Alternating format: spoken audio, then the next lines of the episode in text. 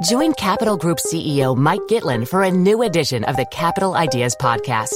In unscripted conversations with investment professionals, you'll hear real stories about successes and lessons learned, informed by decades of investment experience. It's your look inside one of the world's largest asset managers. New episodes are available monthly. Subscribe wherever you get your podcasts. Invest thirty minutes in an episode today. Published by American Funds Distributors, Incorporated.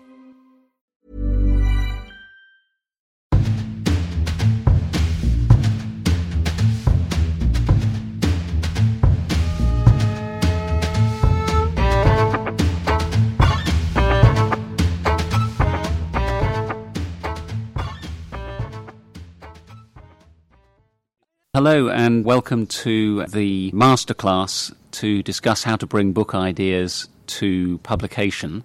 The occasion for this is the award of the Bracken Bower Prize, which is the F T and McKinsey uh, award for the best business book proposal by somebody under thirty-five, which was presented on November the twenty-second to Nora Rosendahl, who joins us here with the other finalists, Scott Hartley and Igor Pejic. We are going to have a general discussion with our expert panellists who will introduce themselves in a second, and then we will open to questions from the three finalists in the room. And we're also joined online by the listening shortlisted candidates for the Bracken Bower Prize, with whom we'll have a separate off-the-record discussion afterwards. So if I could ask our panellists to introduce themselves. David, would you like to start? Thank you, Jan. I'm David Young. Um, I was a publisher for forty-five years, retired at the end of last year, having worked in both London and New York. I now sit on the boards of three publishing houses, also on both sides of the Atlantic, to keep my hand in. Lorella? Hello, um, my name is Lorella Belli, and I'm a literary agent. I uh, set up my own agency uh, fifteen years ago after working for other literary agencies and publishers, and our agency handles fiction, non-fiction, and we specialise in translation rights. Joel? Joel Rickett, um, publisher at Penguin Random House, where I publish all kinds of non-fiction, including lots of business books uh, and personal development books, as well as other things like sport and history. OK, so I guess we, what we will start with, and I'll ask the, the Bracken Bower finalists to introduce themselves at the end when we're, when we're taking questions, but I think the overall question is where to begin. If you've got an idea, a book idea, a business book idea in this case, what's the starting point? Is it the agent? Is it the publisher? Is it some other means? Perhaps, Lorella, I'll, I'll start with you as the... as the agent in the room. I think it very much depends on uh, the type of book uh, and on the author and himself. So we're talking about specifically about business books here. So I would say that's, you know, we can call them business books, but we are going, you know, you can have a biography, you can have a reference book or something a little more uh, specialist and niche. So I would say the very first thing probably to do is just really work out what you want to write, uh, why you want to write it, who is going to read and buy your book. That will inform the decision as to whether you're better off approaching a publisher direct or maybe an agent. So if your book has got some kind of, uh, uh, it is a business book, but uh, has got mainstream potential, so it, you know, will be read by probably people outside strictly the boardroom or people that are just interested in business book, then probably your best bet is to go uh, via an agent first. One of the advantages is that at that point uh, you can also uh, go to the agent with an idea, and then the agent will help you develop that idea, see if it's got legs, and tell you, probably help you to structure and make sure that you've got all the sections there that the publisher will need, you know, to uh, to consider before making a decision. So the very first thing is, I always say that writing a, a book proposal for non-fiction is a little bit like writing a business plan for your business. There are very many similarities. Um, so when you're writing a business plan, you want either to attract investment to your business idea or in, you know, enlarge your business. And when you're doing a non-fiction proposal for any non-fiction book, really, specifically for a business book, then all, all, what you're trying to do is just get a publisher to invest in you. And right. An agent can help you to how to turn that into something that a publisher can respond to and hopefully make an offer for. OK, well, we'll come to the we'll come to the plan and what maybe should be in it or not in it.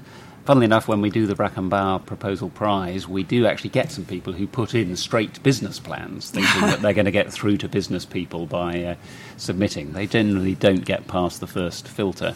Joel, you're working for one of the world's biggest publishers. You must have a stack of unsolicited manuscripts that come in. Do people who want to attract your attention really have to have an agent before no, they get no, to? No, they don't. Uh, I actually, everyone thinks, I mean, I think if you, it's different for me. But my colleagues who work in fiction, yeah, they're besieged by authors, and really the only way they can manage it is to use and rely on agents. Whereas, I mean, I, I have great relationships with agents and, and do lots of, of business through agents, but also am, you know, actually surprised by the the, the few authors or potential authors that get in touch with me or my teams direct, and the ones that do um, tend to not kind of get it right, and we can talk a bit about that and the, the plan in a moment. But I actually think if it depends which stage you're at, as Lorella said. If if you're if it's really a nascent idea that you really feel, I, I don't know anything about the kind of book this could be, I don't know really where my audience is, then an agent has a huge role to play in, in helping you shape that and find your way through, ultimately,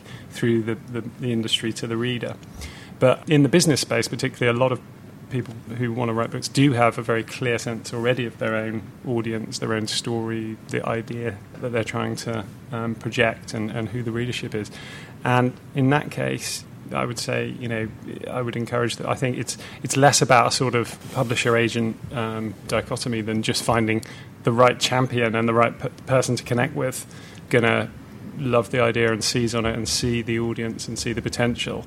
And that might be an editor, it might be a, it, may, it might be an agent, it might be someone else who can help you get through that and, and navigate that. So I think, um, and as I say, I'm surprised by the, the lack of people that, that do that with us and actually reach out to say, you know, actually this could be something for you, having looked at your list or looked at what you publish. I mean, you, you hint at it at the end there, and perhaps, David, you can pick up there. If somebody really is at the start of this and they're not familiar with the, the world of publishing, is it as simple as going to a bookshop and saying, what are the books here in this genre that I like, who's published them, check the acknowledgements, find out who the agent or editor or... Is that how you would look for names? It used well, to be that you'd go and buy the Writers and Artists Yearbook and leaf through uh, addresses, but maybe that's old-fashioned. It's perfectly valid still, of course, doing it that way. I mean, there are there are websites which constantly update the best-selling um, business books um, on a monthly basis. Um, there's a C E O business book site, and that would give you an indication of what's selling, what the titles, what the presentations are. And, and yes, you're right, some forensic work there, which wouldn't be particularly difficult, would yield um, a lot of insight into which um, agency to approach. I, I, I think the point that you made, Loretta, about um, if you're seeing your book having a really wide market, a crossover market, then um, I do think The, the agent route is the way to go.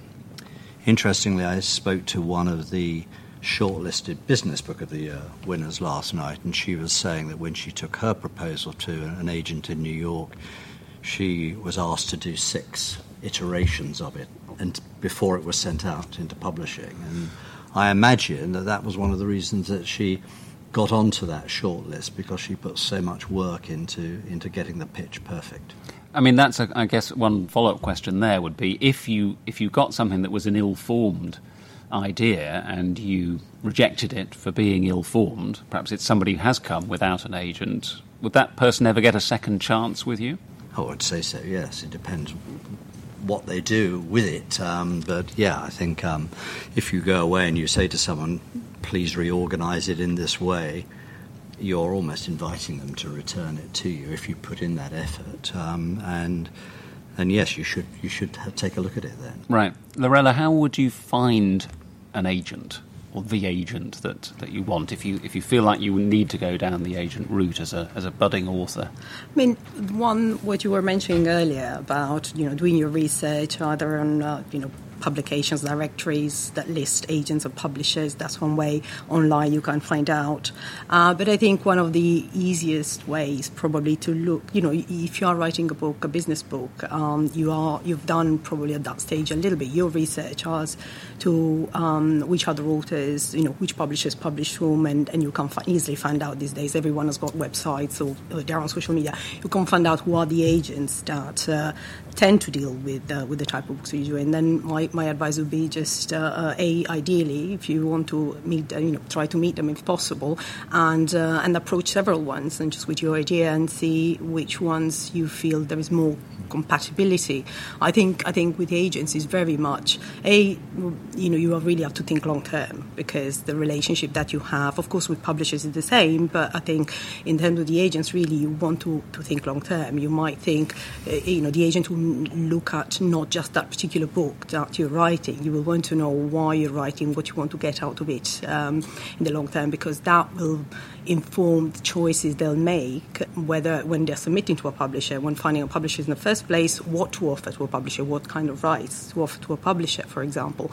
If you have a book that is by an American author that is largely aimed at a U K, uh, a U S A audience, for example, or readership, you may want to try and, uh, and, and get an American agent, for example. Um, that's not necessarily, I mean, these days people work, uh, you know, you work with, co- with co-agents or you work direct. Uh, so can, it doesn't can a matter. U K agent Um, work with U S publishers, or is that uh, rare? The way, I mean, if you have an agent, your agent would, uh, for example, if you are, the, the way we do it at the agency is we uh, work with several American uh, literary agencies because they specialize in different types of books. For example, some do fiction, some do non-fiction, some do more commercial, some more eyebrows. So what I'm always looking at is who is the best person in the U S, amongst U S agents, that has got the experience and is passionate about the book as much as I am. Sometimes we sell to American publishers direct, or sometimes you have, for example, if you're selling to Penguin Random House or if you're selling to Orion or one of the large groups, you may also want to consider selling to two different people belonging to the same house, so you can coordinate. I mean, there's all sorts of things, but the important thing, the starting point is what do they, the author wants to achieve long term, because really that will make a big difference. Right. Joel, the, uh, getting into the, the detail here a little bit, Is there a is there a set way in which to present a proposal to you? I mean, there our, Bra- our Bracken Bower Prize asks for an essay-length yeah. piece and then as an idea of the structure of the book. It's not necessarily yeah, I mean, that's, an, the there's elements of it, and there, there are some templates. I think some agencies have pages on their sites where they say this is how to put together a non-fiction proposal, so that's quite um, discoverable online. I think, you know, for me, uh, especially when we're talking about business books, but actually it applies to all, all authors, is, is, is not thinking about, first of all, not thinking about the publisher or the publishing deal as the end game, or indeed the end customer for their products, as it were, but thinking much more about the audience and the readership is crucial. And so we're, particularly in business books, you know, we're looking at their existing profile or, or expertise, but also particularly their audience, um, who they're trying to talk to and why, whether they have A, a platform, as we call it, in, in that area already. In other words, whether that's social media, events-based, could be a blog, uh, media-based, could be a blog, yeah. Exactly. Ideally, all of that, all of the above, um, that demonstrate that they have an audience there that is receptive to that, those ideas, um, or it might be that they have a business that's connecting with those people in some way. And so that strand of the proposal, the approach, is is, is really, really important, more important than for other areas of, of non-fiction publishing. And, and obviously the other key thing is to be able to communicate the idea clearly and succinctly, and and um, make it stand out in a, in a few lines, because even though that might not yet be the final idea that ends up Uh, being published, you, you you want to know that the author is able to at least think in that way, right. and, and, and and able to understand that despite all their experience and all their knowledge and all of the ideas that they're going to be bringing to bear to this book, that they can also flip it and see it from the reader's side, which is right. Why do I want to read this? What's it going to offer me? And just make a, you know an attempt at being engaged with the world in that way, rather than being very blinkered and, and so lost in the weeds of their own of right. their own ideas. One of the tips I got from an agent when I made an unsuccessful attempt to, to pitch a book idea was that the proposal needs to it needs to show what the voice of the eventual book might be. So not just describing the book from the outside, as it were, but actually yeah. speaking in the voice of the book that's proposed. Is that, does that sound right, David, to you? Well, yes, I think you want to be able to um, determine whether your author can write. Writing a, a business plan is very different from writing a book that will hold attention over three hundred pages. I think the importance of the title and the subtitle on, on a proposal is absolutely paramount. And um, OK, that's interesting, because actually, with all due respect to our Bracken Bower entrance, the titles are sometimes not that great. I think the title, well, there, there's one I, that just didn't work at any level, which you probably can recognise, but um, I think it's so important. If you, if you, if you just look at that business book's website, you'll see, I believe, how well the cover communicates what's going on inside that book, and that is basically down to the title and subtitle. It has to tell that story that, that Joel was saying. You have to be able to communicate to your audience that you hopefully you've thought about why they should buy that book. Right, and any examples in the world of publishing of titles that that didn't work? I was told about a uh, book that I was preparing of my columns that uh, which I wanted to call Poetry and Plumbing. I was told you'll have to have leadership in it uh, because otherwise it'll only be bought by poets and plumbers. Any any examples of books that have not oh, crikey. flown? Everyone's gone very coy here about the... No, I, I am just I'm just trying to think of it. It would be wonderful. I wish I'd had notice of that question. Yeah. I might come back. I might well, come we'll, back to we'll, you in a we'll, minute because it would be delicious. We'll but. come back to you. The um, uh, the, the question of, of how you then take the idea forward. We talked to some of our Bracken Bower finalists who had book proposals from uh, taken up from previous years' prizes, uh, and a lot of them were surprised by how much additional work they then had to do. It really started once they got an agent or or a, or a publisher. Lorella, what would be the, the first thing you'd take a, a new author through? Let's say you've accepted their Uh, proposal is on the right tracks, where, where what would they have to do next? I mean, we do a fair bit of work on proposals, mm. uh, so I'm not surprised that uh, you were referring to somebody doing six, seven drafts. It all depends when you start working with somebody at what stage they're at with a proposal. For example, I understand in this case you've asked people to write an essay and then, like, basic structure of the work, yes. which is obviously that's part of what you need to put in a, in a, in a proposal. But crucial, crucial for me is definitely the market. Uh, analysis, analyze the market and find out what are you, you know, how big is the market. Really go in segments. Who is the primary audience for this? Who is the sec- secondary audience for this? Um, give facts, give data, because publishers will respond. If, if you say, for example, that um, in your own when you're describing your social social media, for example, if If you've got a million following or a hundred, it will make a difference, um, and that in, across all types of books. So no, I think there are things. catch twenty-two there. Sorry to interrupt, but I mean well, they, because if you don't have that following initially, no, no, but you can have a different. You can have different. I'm just giving an example of right. how numbers, um, uh, you know, people respond to numbers. If you're writing for a newspaper that has a circulation of a hundred thousand or a million or ten million, obviously it makes a difference because your name will be better known, and you've got a, a different way of that you can promote your book and market the book. So uh, I would say when uh, you have the first idea, you write your essay, you've done your structure, then the market analysis is fundamental. It's really important to see who is buying it, why they're buying it, where are they.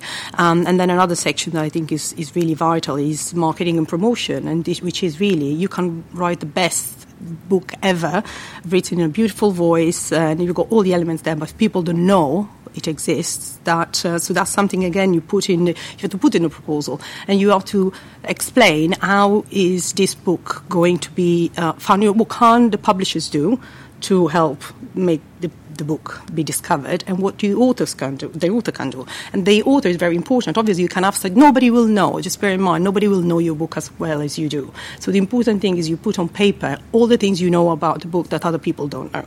So it is, as an author, what are the things that you can can do. Um, so talking social media is one aspect, your business contacts, your endorsement, um, the number of endorsements, the quality of the endorsements, anything that a publisher could put on the cover, for example. You know, there's loads of examples of our cover on the title just lifts sales exponentially for certain authors. So if you have um, not time to be shy, just ask for endorsements where possible. Um, and again, that's something to put there. And the other section that for me is really, really important in a, in a, in a non-fiction proposal is do an analysis. Is um, a comparative analysis or related titles or similar titles.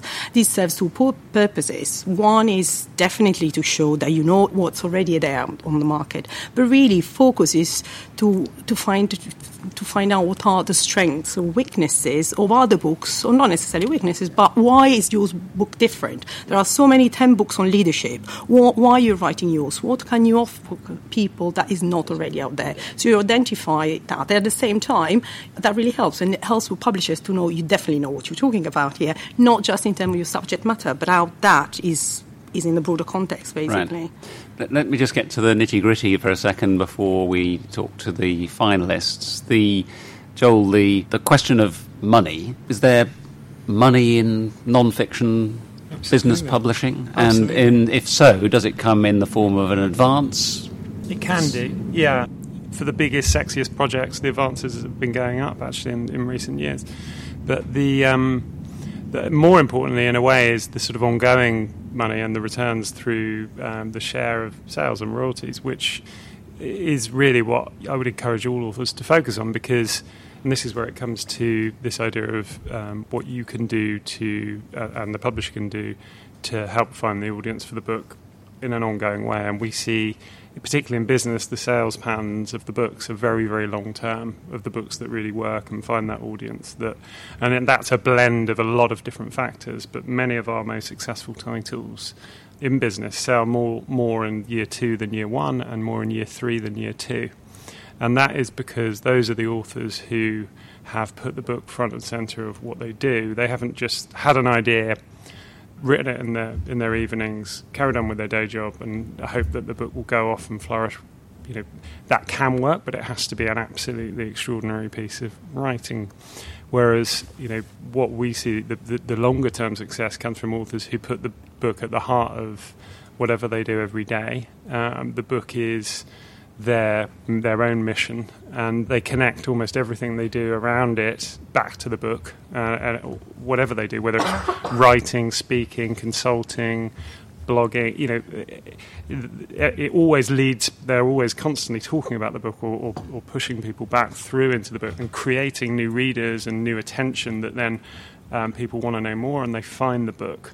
And In, if they think about it in that way, then absolutely, you know, th- there's a really sustainable stream of income and revenue for uh, that, that can grow, actually. Um, right. And then you build a sustainable writing career, and you have, you know, then the publisher wants to wants another book, and you build a, a backlist, which is which can really sustain you for, for decades. Right. Let me take some questions from the three finalists, and I'll start with uh, Nora Rosendahl, who's the winner of the, this year's Bracken Bower Prize with your proposal, Mental Meltdown. Do you have a question for the panel? Sure. Um, how do you see the publishing industry changing? Uh, are there is there anything that writers, authors can do in the digital space? Anything that to sort of, especially with younger readers, raise their interest in physical books? David, do you want to take that uh, that one? Well, the publishing industry has changed out of all recognition over the last twenty years, certainly in, in the last ten. And I think of, of all the industries that have been affected by digital, we've managed it the best. I think um, the manage the way we manage the transition into e-books has been extremely good, particularly around back catalogues, as Joel says, because you're able to keep books in print that you could never do before in the physical space. Wonderful things are going on with in young adult publishing, which bring readers in, all those readers of Harry Potter and Twilight and The Hunger Games have understood the joy of reading, and that's why I, I love what children's books publishers are doing, um, because they're making people understand the value of the of the printed page, be it in electronic or um, print, printed form. So yes, there's, there, there's so much. Joel was so comprehensive in his last answer. There's so much authors can do all of the time, right? They haven't finished their work when their manuscript's um, been accepted. They can continue absolutely working it. I, for a period in New York, I, I published um, a book by Robert Kiyosaki, Rich Dad Poor Dad, which was a massive franchise. He was basically teaching people how to make money out of real estate. But he lived, breathed, sold that brand, which produced around fifteen or twenty books around it. You'll find him online. And absolutely, to what Joel was saying, he, he made it because it was in the... Cut him in half and you'd find Rich Dad Poor Dad. You know? I think there are lots that... of the new things with you know with digital media changing all the time. There's a huge number of, you know op- it's about seizing you know whether it's you know a TED talk, whether it's um, you know a, a Twitter profile, whether it's Snapchat, whatever it, you know whatever the right forum and, and, and medium is, that the author's seizing it, using it creatively to draw people back towards their own writing, their own ideas, and then ultimately to the to the book in whatever format the book is in. Right. Uh, Scott Hartley, another of our finalists, uh, your proposal was called The Fuzzy and the Techie. Uh, do you have a question? Yeah, my question is about uh, intellectual property. So my background is in venture capital, and oftentimes when people come in to pitch a company idea, they're conscious of, this is my idea, it's guarded, it's secret, I don't know that I want to let the cat out of the bag quite yet. What What are your thoughts around, you know, should you shout from the rooftops and talk to many agents? Should you talk to many publishers? Should you just sort of sniper your way into one or two as you think about, how do you think about intellectual property if you have sort of a, a framing that could be taken and, you know, if, if, if published by somebody else, could sort of let it out before you have a chance to really wrap your arms around it? Lorella, do you want to take that? What do you advise your yeah. authors to do? I mean, I would say the first thing is, um, you you know, remember copyright is in what's written, it's not in ideas. So y- you can have the most brilliant idea uh, until you actually put pen to paper. That's what, you know, is copyrighted. So, and people can have different ideas at the same time. You know, something happens in the news and you laugh, you know, it's actually, it goes in cycles. You might, uh, something happens and all of a sudden you have so many books written about the same subject. So I think whatever you send out with your name on it and your idea, it's, you're not, it's not just your idea. Loads of people will have that idea, but what's making that Scott's idea that somebody else can't replicate? So what you're offering is not just an idea, it's what your contribution is to the idea, how you're going to add, given your background, where, where do you want to take that idea? Because if me and you, it's the same thing. If we are asked to write about today's date or we are to ask about this glass, We'll, we'll come up with different things, and that's the thing that can be copyrighted. I'm just quite open all the time. I say to authors, just don't, uh, and people don't really steal uh, in, in, in books. You can't really do that. I mean, I've been in situations, um, sometimes not particularly nice, when you think an author said, well, they have stolen the idea, we send the proposal, somebody doesn't make an offer, and all of a sudden later they have. There have been cases like that, but you can't prove anything. You know, it may well be that... Um, that somebody else is having an idea at the same time. The only the only thing is make it so unique that only you can write that book. But by and large, those instances, and I've no. suffered from it once or twice right. in my career, they're few and they're far few, between. Yes.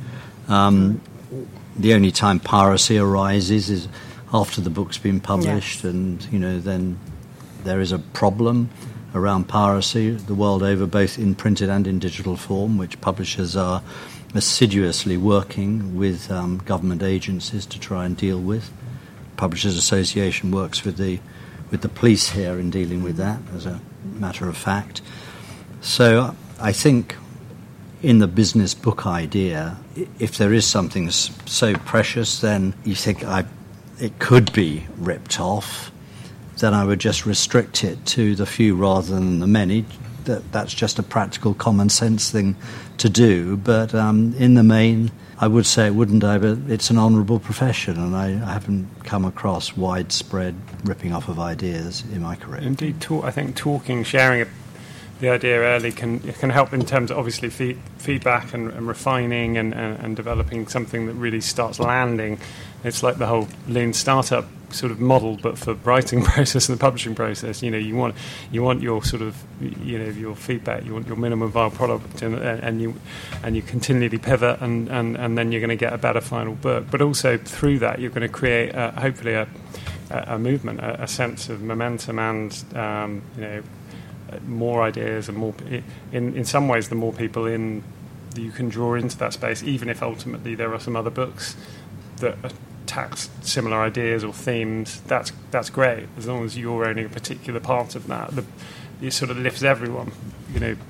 We did run across a copyright issue in the very first year of the Business Book of the Year award. I'd better not say which book, but we uh, did uh, present the shortlisted books to those who attended the final prize. And the day of the uh, prize giving, the publisher of one of the books contacted us and said that the cover was an alleged infringement of copyright, and so every book had to have the cover taken off and special stickers applied instead. Igor Pejic, uh, your uh, proposal is called Blockchain Babel. What, what do you have as a question for the panel? Uh, yes, it's a bit related to what Scott also asked, this phase of uh, looking for an agent or looking for a publisher, uh, namely exclusivity. So is it okay to send it out to multiple publishers, multiple agents, or should I just send it out to one and then say, please respond within, I don't know, X weeks, or how do you see that? Obviously, I think, again, it depends. If you do, when you do your research, you will make a short list of the people.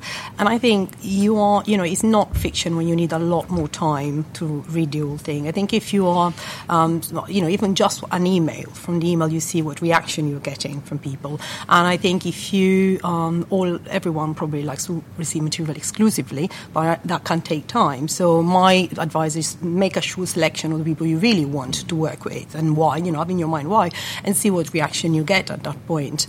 Uh, and if you're giving anyone exclusivity, I think it's only fair to ask, you know, put a time limit on it, um, whether it's publishers or agents, or, you know, I think I think that's all. But, you know, sometimes, even as agents, you might just send the book less these days. But, you know, if you know that that book is absolutely perfect for a specific editor, you might want to give that editor a head start and just say, well, I'll give it to you. Uh, but you have to be really sure that that book is, will be perfect for that. But I would just say, make a short list, do your research, and, and just um, see what, what happens. But you do want to get a sense, or a sense of a response as well. That will give you an idea of also how much what you have is kind of worth.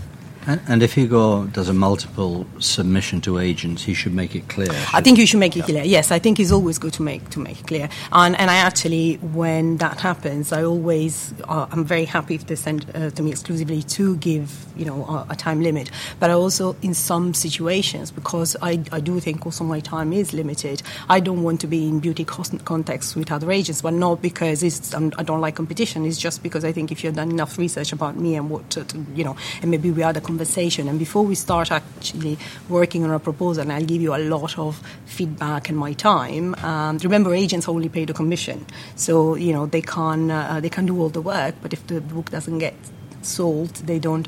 So I would say uh, it's courtesy just to say I'm submitting to other agents. You don't have to say who else, but you, I think it's just uh, one. One final question for the panel. Um, we obviously. All our panellists have an interest in saying that going through bona fide publishers and agents is the right way to go, but what about self-publishing? What's the kind of current state of play in terms of a decision that says, OK, I, I haven't managed to make this work for individual publishers, I'm going to go down the self-publishing route think, for business books? Yeah, I mean, it's it's very viable now. Mm. Um, and there are some excellent, you know, there's also sort of halfway house Um, operate, you know, there's something like Unbound where you can crowd fund your book. Yes, like a subscription um, model. Yeah, um, and we're increasingly, you know, there, there's been a couple of books that I've taken on in the last year that have started out self-published, or the author's published a short mm. book themselves using Amazon, or, and and actually shown through that that there is a an audience, and and that they've been able to get some momentum, some traction, and we've then, you know, taken that and, and seen that we can build on that and, and grow it to a much broader audience. But no, I think it's it's it's very, very viable, especially in areas where the audience, the author knows they have a particularly strong hmm. um, but niche audience. And, and that, that happened with Kiyosaki. He started self-publishing. Hmm. Time Warner decided to buy the audio rights, and that was how we created the relationship with Robert. And then we took over his publishing for about a decade. So it does you know, work. It's been, it does yeah. work, absolutely. Well, I'm going to wrap up this uh, this fascinating discussion, although there's much more that we could talk about. A couple of the things I've I've taken away for it. You can, as we were just saying, self-published. You can also go direct to publishers. With all due respect to Lorella, you don't always need an agent. You need to know what your own special uh, contribution is, what's the uncopyable part of what you're writing about. And uh, as David suggested, you, you need to really live your book and make sure that you're promoting the idea yourself. You can read more about the Bracken Bower Prize at f t dot com slash Bracken Bower. This year's contest is now closed, but we will be running uh, a prize again next year for those who have book proposals they would like to see that, uh, getting uh, covered. And about the Business Book of the Year award, uh, you can go to f t dot com slash book award and read more about that. I'm Andrew Hill. Thank you very much for listening.